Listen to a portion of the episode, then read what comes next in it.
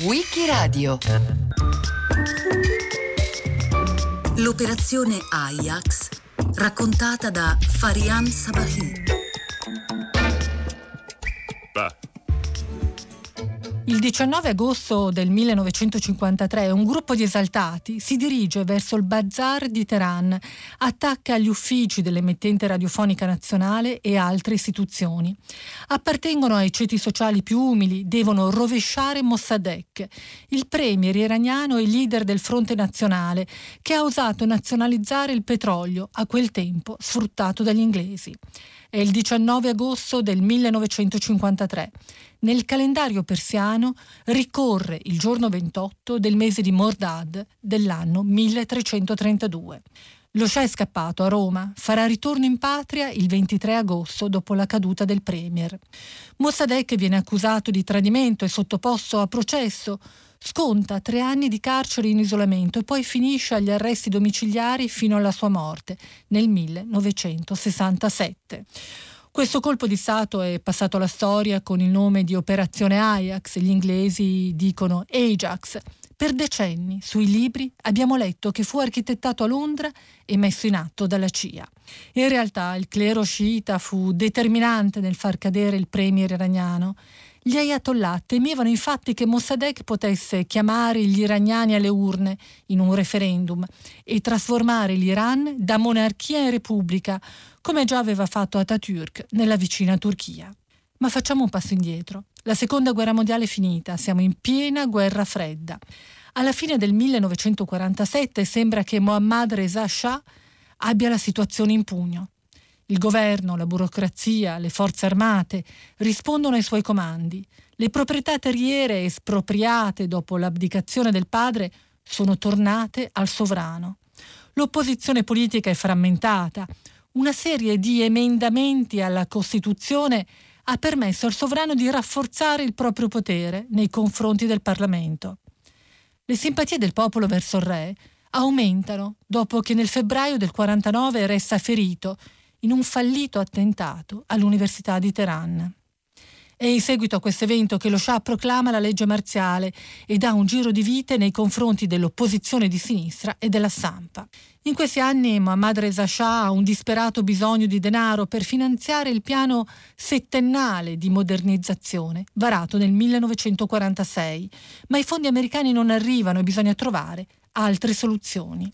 Come già avevano fatto altri sovrani persiani in passato, Muhammad Reza Shah tenta di finanziare i propri progetti con le concessioni e nel luglio del 49 sottoscrive una concessione in base alla quale gli inglesi hanno il diritto di sfruttare le risorse petrolifere dell'Iran in cambio di una percentuale sui profitti calcolata dopo aver pagato le tasse a Londra e dopo aver effettuato investimenti operativi fuori dall'Iran. Per mancanza di tempo, il Parlamento di Teheran non ratifica però questa intesa anglo-iraniana, nota come Supplemental Oil Agreement, oppure anche come Accordo Gas Gulshayan, dal nome dei negoziatori. In base a questo accordo i dipendenti iraniani hanno però un contratto di lavoro meno vantaggioso rispetto ai colleghi britannici. Le autorità iraniane non hanno accesso ai libri contabili, ma sanno che le tasse pagate a Londra sono più alte delle royalty versate a Teheran. L'oro nero è uno dei simboli dell'indipendenza dell'Iran che non è mai stato colonia e il momento storico è delicato. A fine anni 40 l'opposizione allo Shah è infatti frammentata, tre i gruppi. A destra varie organizzazioni di matrice islamica, tra cui Fidayana Islam, criticano l'influenza straniera e la laicità della dinastia Pahlavi. A sinistra c'è il Partito Comunista, il Tudeh, composto principalmente da studenti universitari, da operai, fanno sentire la loro voce attraverso le manifestazioni di piazza. Tra questi due estremi trovano posto nazionalisti, liberali, repubblicani, costretti nel 1949 a unire le forze e a creare il fronte nazionale sotto la guida di Mossadegh.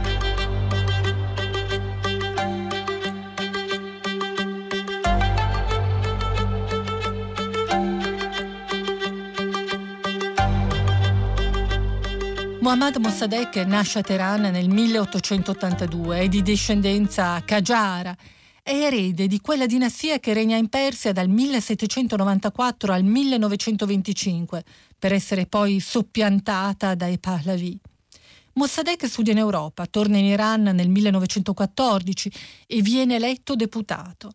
Negli anni venti milita nelle file dell'opposizione a Reza Shah e viene costretto ad abbandonare la scena politica, riuscendo a tornare alla ribalta soltanto nel 1944, quando viene nuovamente eletto deputato. Mossadegh è un bravo oratore, è noto come persona integerrima, indipendente, ma non ha le doti diplomatiche di altri politici. Lui persegue da sempre due obiettivi. Il primo, contenere la presenza degli stranieri, pretende la fine dell'ingerenza negli affari interni e nell'economia iraniana. Il secondo obiettivo è limitare lo strapotere dello Shah, da cui esige il rispetto della Costituzione. Arrivato al potere, Mossadegh decide di combattere su entrambi i fronti contemporaneamente, ma non ha le forze. A mano a mano che l'opposizione si fa sentire anche attraverso le manifestazioni, lo Shah si rende conto di dover prendere qualche provvedimento e il 26 giugno del 1950 nomina primo ministro il generale Rasmara, è conosciuto per il suo pugno di ferro, ma non ha il consenso del Parlamento e quindi cerca di attuare una serie di misure gradite alle varie fazioni. Vorrebbe far approvare dal Parlamento la legge sul petrolio, ma deve fare i conti con l'opposizione del comitato presieduto da Mossadegh. L'atteggiamento di Rasmara è incline al compromesso, ma induce i suoi nemici a presentarlo come un traditore della patria, un alleato della Gran Bretagna. E poi Rasmara riesce anche ad alienarsi la borghesia, i proprietari terrieri, i religiosi. E intanto in Parlamento il Fronte Nazionale porta avanti la questione del greggio. Il 19 febbraio del 51 un'apposita commissione presieduta da Mossadegh raccomanda la nazionalizzazione. Il premier Rasmara non considera il petrolio una priorità e quindi rifiuta la proposta, ma a quel punto l'opposizione coglie l'occasione per accusarlo con dimostrazioni di piazza organizzate dal Partito Comunista. Beh, lo accusano di tutelare gli interessi della monarchia, di essere un fantoccio nelle mani degli inglesi. Il 7 marzo del 51 Rasmara viene assassinato in una moschea di Teheran e lo Shah nomina primo ministro Hossein Ala, un incarico provvisorio. Seguono dimostrazioni. A causa della confusione del fermento politico, il 15 marzo del 51 i deputati approvano il decreto sulla nazionalizzazione del petrolio, lo stesso fanno i senatori. Di fronte all'escalation il premier Ala rassegna le dimissioni. A quel punto il deputato conservatore Jamal Emami suggerisce la candidatura di Mossadegh, che è il promotore di quella legislazione appena approvata. È una provocazione. Il deputato pensa che Mossadegh sia bravo all'opposizione, ma non sia in grado di assumere responsabilità di governo. Il leader del Fronte Nazionale, Mossadegh, accetta l'incarico e il Parlamento chiede al sovrano la sua nomina, una procedura insolita, perché di solito è lo Shah a proporre il Premier. Questa volta lo Shah deve invece far buon viso a cattivo gioco. Mossadegh diventa così primo ministro il 30 aprile del 51 e il primo maggio firma il decreto per nazionalizzare il petrolio, promettendo agli inglesi un eh, risarcimento. A Teheran l'inviato di Truman per la questione dei petroli, Everell Harriman. Cortei di protesta delle organizzazioni di sinistra che sospettano nella mediazione americana l'avvio ad un compromesso con l'Inghilterra. Harriman, che in linea di principio si è dichiarato non avverso alla nazionalizzazione dei petroli, è ricevuto dallo Shah. Si esprime la speranza che le conversazioni anglo-iraniane possano essere riprese. Incontro col primo ministro Mossadegh. Si discutono dati tecnici in base a cui si potrebbe giungere a risultati costruttivi. Tale l'esplicito resoconto di Harriman. Ma Mossadegh dovrà dichiarare la legge marziale perché i tafferugli si aggravano nelle vie adiacenti al Mailis, il Parlamento. Si chiede di non abrogare la legge di nazionalizzazione. La polizia interviene con cariche motorizzate. Varia secondo le fonti il numero delle vittime, forse 15 i morti, 150 i feriti. Solo una settimana dopo si riprenderanno le trattative con l'anglo-iraniano. Nazionalizzare il petrolio iraniano vuol dire smantellare l'AIOC, l'Anglo-Iranian Oil Company, e sostituirla con la National Iranian Oil Company. In pratica si tratta di mandare l'esercito a prendere possesso dei pozzi petroliferi nel Khuzestan, nel sud-ovest del paese, un'azione intrapresa su ordine del premier Mossadegh a giugno del 51. Ma la reazione della Gran Bretagna è durissima, perché l'economia britannica attraversa una fase di recessione. Il petrolio iraniano rappresenta una fonte di reddito importante per Londra. La nazionalizzazione del petrolio iraniano è poi percepita dagli inglesi come uno scacco, come uno sgarbo diplomatico. E poi i giacimenti iraniani sono in una posizione strategica sullo scacchiere geopolitico medio orientale.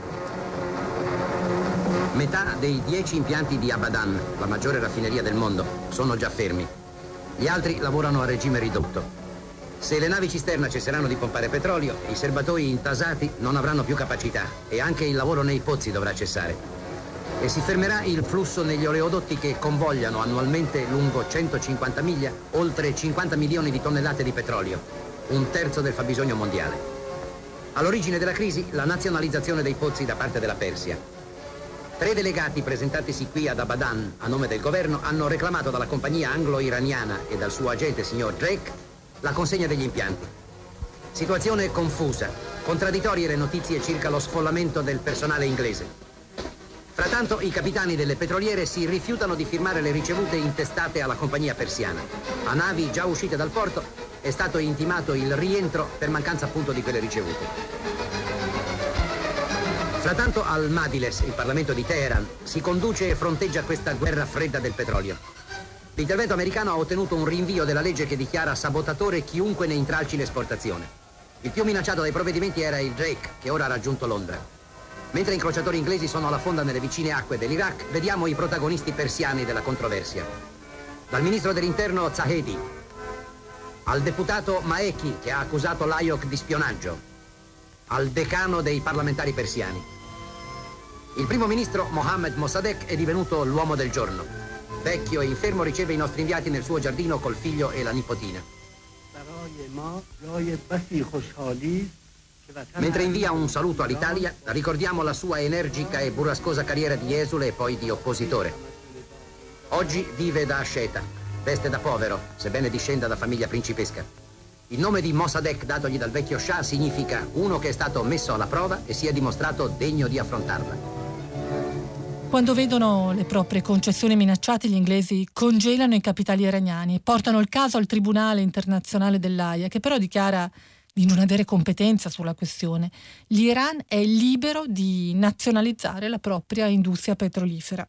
Londra si rivolge allora al Consiglio di sicurezza dell'ONU, ma nel settembre del 1951 Mossadegh va a New York e dimostra che la questione della nazionalizzazione del petrolio iraniano riguarda soltanto Londra e Teheran, non rappresenta una minaccia alla pace e non richiede l'intervento delle Nazioni Unite. Londra rompe allora i rapporti diplomatici con Teheran, l'Iran espelle il personale dell'ambasciata britannica, la Gran Bretagna rafforza la propria presenza militare nel Golfo Persico, anche se un'azione militare sarebbe inopportuna perché è osteggiata da Mosca e da Washington. Ben più efficace è l'embargo commerciale di Londra contro l'Iran su molteplici fronti. Londra congela i conti iraniani, i dipendenti britannici impiegati nell'industria petrolifera in Iran rifiutano di prestare la loro opera nella nuova società e tornano in patria scortati dai militari britannici, ma la loro assenza blocca le attività petrolifere dell'Iran. E poi Londra utilizza la diplomazia per convincere gli americani a non concedere prestiti a Teheran e per indurre gli acquirenti del greggio iraniano a trovare altrove fonti di rifornimento. Soltanto gli italiani e i giapponesi non si fanno intimidire, ma i loro acquisti non sono sufficienti e gli introiti dell'Iran crollano. L'economia iraniana è in ginocchio, la tensione sociale aumenta. Sarebbe opportuno un compromesso con la diplomazia inglese, ma temendo di perdere consenso tra gli iraniani, Mossadegh assume una posizione sempre più autoritaria. Non esita a manipolare le elezioni legislative, peraltro senza successo, promuovendo la nomina di deputati istruiti provenienti dagli ambienti urbani in cui il fronte nazionale è più forte. Poi, con un colpo di mano, il 16 luglio del 52, Mossadegh nomina il ministro della guerra. Ma quella è prerogativa del sovrano. Mossadegh si muove in questa direzione perché è convinto che la dittatura dei Pahlavi non possa fare a meno delle forze armate. Poi Mossadegh pensa che per insediare un governo democratico sia necessario togliere al sovrano il controllo dell'apparato militare. Lo Shah reagisce, manifestando ovviamente il proprio dissenso. A quel punto Mossadegh dà le dimissioni con il pretesto che il sovrano stia violando la Costituzione. Mohammad Reza Shah nomina allora Premier Kavam, un politico di lungo corso. Il Partito Comunista Today e il Fronte Nazionale allora organizzano dimostrazioni di piazza. Ma il legame tra i dimostranti e il Partito Comunista contribuisce ad alienare le simpatie dei proprietari terrieri e dei religiosi, che si sentono minacciati dalle classi sociali più basse, finalmente in grado di far sentire la propria voce. Il 21 luglio Mohammad Reza Shah è obbligato a offrire nuovamente la carica di premier a Mossadegh. Interpellato da Londra a proposito della nazionalizzazione del petrolio, il Tribunale internazionale dell'AIA si pronuncia in favore di Teheran e quindi rassicurato da questa duplice vittoria, Mossadegh eh, si nomina da sé ministro della guerra e ribattezza il Dicassero in Ministero della Difesa. Sul fronte interno il premier Mossadegh coglie l'occasione per umiliare lo Shah. Come fa? Diminuisce il bilancio della Corte, utilizza i fondi risparmiati per finanziare il Ministero della Sanità, limita i fondi destinati alle forze armate, fa rientrare le fondazioni religiose sotto il controllo del governo e poi espropria i possedimenti della corona, vieta al sovrano di tenere contatti con la diplomazia straniera dicendo che è prerogativa del Ministero degli Esteri e poi Mossadegh convince la potente, influente principessa Ashraf, che è sorella gemella del re, a scegliere la via dell'esilio perché è poco incline al rispetto della Costituzione. E ancora, Mossadegh induce la stampa a criticare il sovrano e la monarchia. Di fatto Mossadegh cerca di trasformare l'Iran in una vera monarchia costituzionale. Ottiene dal Parlamento poteri straordinari per sei mesi, ancora poi per un anno. Ma in questi 18 mesi promuove misure populiste, tra cui la riforma agraria e anche maggiori imposte a carico dei benestanti. Sono misure queste che piacciono al Partito Comunista ma non sono ovviamente gradite da una parte dei deputati della popolazione, tra cui conservatori, militari, mercanti, ayatollah, perché tutti loro considerano questi provvedimenti tipici dei governi atei, dei governi marxisti e quindi contrari alla legge islamica. Di fronte all'opposizione del Parlamento per ottenere consenso, allora Mossadegh chiama gli iraniani alle urne in un referendum e ha successo. Sull'onda della vittoria politica si giunge persino a mettere in dubbio la monarchia. Un referendum successivo potrebbe portare alla proclamazione della Repubblica. Intanto in politica estera Mossadegh rifiuta la proposta di accordo di Truman, di Churchill, anche se viene accompagnata da un prestito degli Stati Uniti. È una situazione complessa, siamo in piena guerra fredda.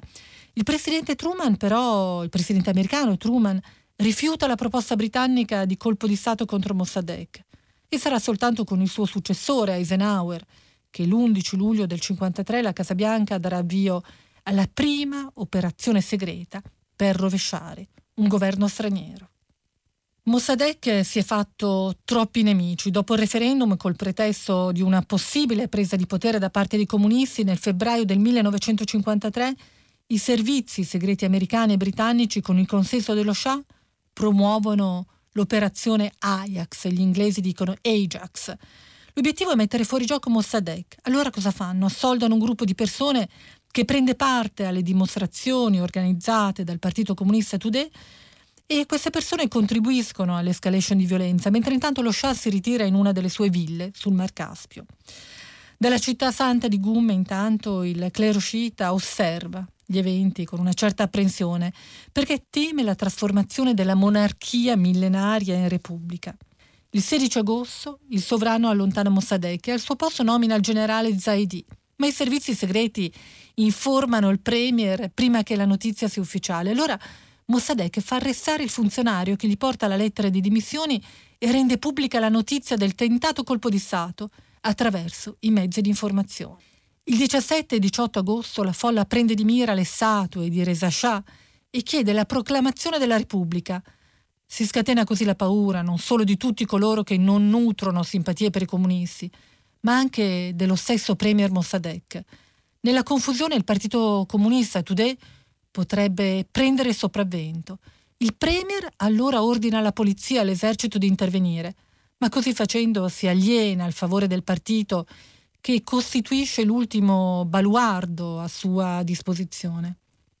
Per non aggravare la situazione, o forse perché teme per la propria vita, il 17 agosto Mohammad Reza Shah lascia il paese, viene in Italia, a Roma, con la moglie Soraya una fuga in un momento difficile. Intanto le truppe del generale Zaedi circondano l'abitazione di Mossadegh e lo obbligano alla resa. È il 19 agosto del 1953. Il 23 agosto lo Shah tornerà in patria. Eccezionali colpi di obiettivo sull'incalzare delle vicende persiane. Teheran, lo Shah ha lasciato il paese. Il potere è nelle mani di Mossadegh e di Fatemi. I loro fautori festeggiano l'evento. Autoblinde cercano di mantenere l'ordine. La statua di Reza Palevi, padre dello Shah attuale, è stata abbattuta dal piedestallo. Quattro giorni dopo, la casa di Mossadegh è stata rasa al suolo in qualche ora di battaglia. Mossadegh è scomparso. Sarà arrestato in un sobborgo. La riscossa dei monarchici ha avuto inizio al mattino. Uffici e giornali sono stati assaliti da seguaci dello Shah che non hanno incontrato resistenze né dell'esercito né della polizia. Archivi e documenti sono distrutti. La restaurazione è prevalsa in tutta la Persia. Il colonnello Nasiri, arrestato da Mossadegh, mostra la sua nomina generale. E Zahedi è sceso dai monti. Di là egli aveva mantenuto la continuità del governo legale col titolo di primo ministro conferitogli dallo Shah. Ora, in una conferenza stampa, ha esposto il suo programma di riforme. Teheran ha richiamato il sovrano. Ovunque i suoi ritratti mentre nelle vie si preparano archi di trionfo. Ecco lo Shah a Ciampino. Storia a ritmo davvero cinematografico, questa d'un trono perduto e riconquistato in 70 ore. Il giovane Reza Pahlavi ha ricevuto la sera precedente qui a Roma il messaggio di Zaedi. Tornate, il popolo vuole mostrarvi i suoi sentimenti di fedeltà. Il sovrano ha risposto per telegrafo e alla radio dichiarandosi ansioso di ritrovarsi al più presto nella capitale. Un altro nostro operatore lo accompagnerà, unico cine inviato tra i giornalisti che lo Shah ha invitato al suo seguito. Un po' di cronaca minuta fra i fatti solenni. L'apparecchio viene da Amsterdam, è stato noleggiato per 7 milioni. Roma ha portato fortuna allo Shah. Prima tappa Baghdad, dove Reza è accolto da Abdullah, ex reggente dell'Iraq, ora erede del trono, e dal presidente del Senato. Di qui era passato Esule, ora è riaccolto con onori sovrani. Pilotando il suo apparecchio personale proseguirà per Teheran, dove il primo saluto della nazione gli sarà portato da Zaedi, che sta appunto dirigendosi all'aeroporto. Il sovrano scenderà in divisa da generale e subito si investirà dei problemi del governo. Annuncerà una politica di deciso progresso economico e democratico. Da quel momento sul fronte interno il re diventa sempre più autoritario, elimina ogni forma di opposizione. All'estero l'Iran darà l'immagine di un paese socialmente stabile e grazie all'aiuto finanziario militare degli Stati Uniti in rapida crescita economica. Le relazioni diplomatiche tra Teheran e Londra riprendono lentamente nel dicembre del 1953, dopo 15 mesi di interruzione durante i quali sono gli svizzeri a tutelare gli interessi degli inglesi in Iran. La questione petrolifera rimarrà in sospeso fino al 1954 in quel momento la produzione e la vendita del greggio verranno date in concessione a un nuovo consorzio internazionale che dividerà equamente i profitti con le autorità iraniane. L'AIOC otterrà il 40% e la stessa percentuale andrà alle cinque società americane, mentre l'olandese Shell otterrà il 14% e la Compagnie Française des Pétroles il rimanente 6%. Non c'è altra scelta perché l'Iran non ha le infrastrutture necessarie a commercializzare il petrolio, serve l'intervento straniero. E poi per porre rimedio alla disastrosa situazione economica gli americani concedono dei finanziamenti. Ed è proprio in questo periodo che lo Shah inizia a comprare armi dagli Stati Uniti, instaurando un rapporto di dipendenza con Washington. Mossadegh era un nazionalista, è stato vittima dell'ingerenza straniera e degli intrighi di corte. La sua personalità rimane enigmatica, difficile da decifrare per i suoi stessi nemici. Mossadegh non sale al potere nel fiore degli anni, diventa primo ministro a 70 anni dopo una vita all'opposizione. Era noto per eh, l'intransigenza assoluta, ma questo atteggiamento gli costerà caro. Pur essendo una delle figure più carismatiche nella storia dell'Iran, non può contare né su una ideologia articolata, al di là di un generico nazionalismo, né sul sostegno di un partito politico. Il Fronte Nazionale è dalla sua parte, ma non è un vero partito politico, quanto piuttosto una coalizione incoerente di liberali, conservatori, religiosi, radicali. Sono accomunati dal nazionalismo e dal risentimento per le concessioni agli stranieri. Consapevole che il Fronte Nazionale non è un alleato sufficientemente forte, Mossadegh allora chiede aiuto al Partito Comunista Iraniano, il Tudeh, ma così facendo spaventa una buona parte dei suoi stessi sostenitori timorosi che il Premier possa diventare una pedina dell'Unione Sovietica. Ma sarà proprio il Partito Comunista Tudè a pagare il prezzo più caro per la caduta del Premier e a causa delle divisioni interne non riuscirà più a ricompattarsi. La colpa del fallimento di Mossadegh non può essere fatta ricadere soltanto sull'intervento di Londra e Washington. Mossadegh si era fatto troppi nemici. Anziché trattare gli avversari con strumenti democratici, per esempio ricorrendo al dibattito politico, non aveva esitato a violare le norme costituzionali, quelle di cui lui stesso chiedeva il rispetto al re. La storia di Mossadegh non ha avuto una corretta percezione delle questioni economiche e tantomeno di quelle strategiche. Pensava che l'Iran potesse sopravvivere senza i proventi petroliferi, che il mondo non potesse fare a meno del greggio iraniano. Ma l'embargo petrolifero, voluto dagli inglesi, dimostra il contrario. E poi Mossadegh si era illuso di poter contare sull'aiuto degli Stati Uniti che invece avevano paura di una presa di potere dei comunisti in Iran. Il nostro operatore ha approfittato della nuova linea aerea inaugurata da poco dalla LAI per congiungere Roma a Teheran per riprendere gli aspetti più interessanti di un paese, l'Iran, che per ragioni diverse ha fatto tanto parlare di sé.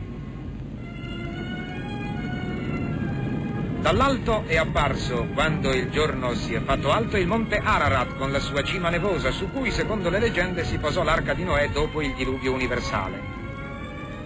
Ma eccoci a Teheran. Dopo un atterraggio perfetto, si presentano innanzi all'obiettivo curioso i contrasti di una città metà orientale e metà occidentale. Via Istanbul, che è considerata la via Veneto della città, ostenta un traffico motorizzato quasi vertiginoso che non impressiona il compassato vigile. Questo è il palazzo di giustizia dove fu processato Mossadegh e la caserma dove, tutti lo sussurrano a bassa voce, sarebbe ora rinchiuso il terribile vecchio. La moschea di Eman Jomin, con la sua cupola caratteristica e le brillanti torri di ceramica, ci riporta improvvisamente in Oriente. Là accanto uno scrivano raccoglie le frasi amorose di qualche soldato analfabeta. Nel rigagnolo che solo per alcune ore al giorno lascia scorrere il suo flusso, una vecchia lava la teiera e un cammello che incrocia una macchina che corre rapida può essere la sintesi più caratteristica di questo miscuglio di nuovo e di antico, di biblico e di moderno che è l'Iran, la terra del petrolio, dello Shah e di Mossadegh.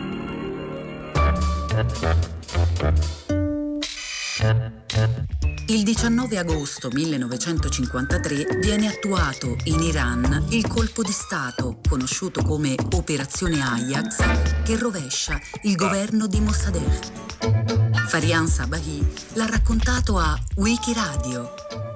A cura di Loredana Rotundo, con Marcello Anselmo, Antonella Borghi, Natascia Cerqueti e Roberta Vespa. Per riascoltare e scaricare il programma vai sul sito di Radio 3 o scarica l'app RaiPlay Radio.